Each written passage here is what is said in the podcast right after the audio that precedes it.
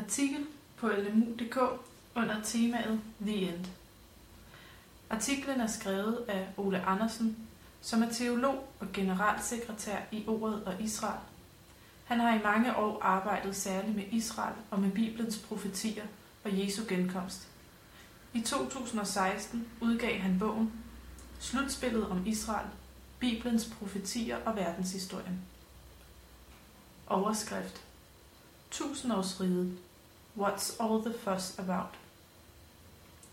Noget af det mest omdiskuterede i Johannes åbenbaring er tusindårsriget. Det tyder på, at perioden starter ved Jesu genkomst, men hvilke forskellige syn er der på sagen, og er det overhovedet vigtigt? Når Jesus kommer igen, skal der ske mange ting. Det fortæller det nye testamente. De døde kristne skal opstå fra de døde. Jesus skal overvinde den sidste store antikrist, der regerer på jorden på det tidspunkt. Gud vil holde dom over alle mennesker. Satan og døden skal besejres og for evigt miste deres modbydelige magt. Og til sidst vil Gud nyskabe himlen og jorden og genoprette et fantastisk paradis uden noget ondt på den nye jord. Midt i denne liste af begivenheder i forbindelse med Jesu tilsynekomst, er der også en periode, som Bibelen kalder de tusind år. I daglig tale tusindårsriget.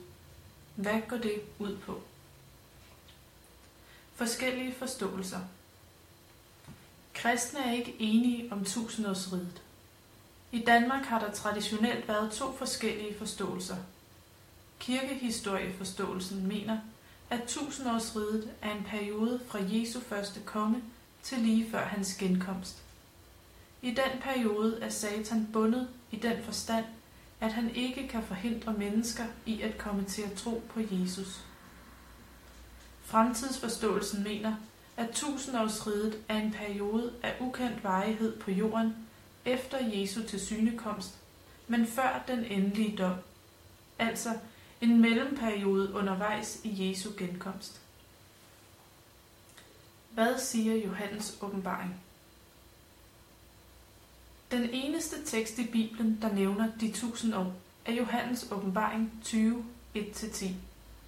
Der er to ting i den tekst, der tyder på, at tusindårsriget først begynder ved Jesu tilsynekomst. For det første forklarer Johannes åbenbaring 20.3, at det karakteristiske ved de tusind år er, at Satan ikke mere skal forføre folkeslagene. Et af Bibelens hovedord for Satans virksomhed på jorden siden syndefaldet er forførelse. Johannes åbenbaring 12.9 Det nye testamente er fuld af advarsler mod, at kristne lader sig forføre.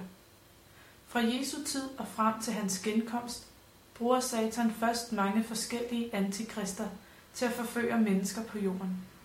Og til sidst, lige før Jesu genkomst, bruger han den sidste store antikrist til forførelse af mennesker.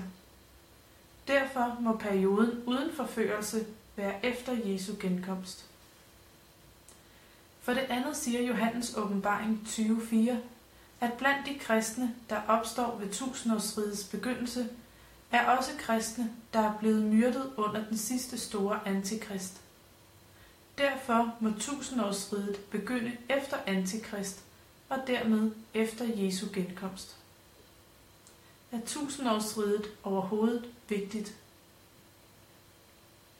Tusindårsridet er ikke det vigtigste i Bibelens tale om Jesu genkomst, fordi tusindårsridet per definition er midlertidigt. Den nye jord, der kommer efter tusindårsridet, er evig. Desuden sker den fulde genoprettelse af alt det, som syndefaldet har ødelagt, først på den nye jord. Derfor er det den nye jord, der er vores mål. Alligevel er også tusindårsriget vigtigt. Af to grunde. For det første, fordi Bibelen taler om det. Når Gud fortæller os, at der kommer et tusindårsrige, må det være, fordi han mener, at det er vigtigt for os at vide. For det andet, fordi tusindårsriget har stor betydning for læsningen af de mange profetier i det gamle testamente.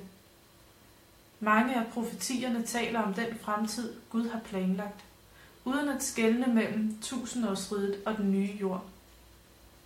Målet er bare, at vi skal få trøst af at vide, at Gud har styr på verdenshistorien og dens afslutning. Forståelsen af tusindårsriget er en kæmpe hjælp til at læse disse profetier. Du finder flere artikler under samme tema på lmu.dk.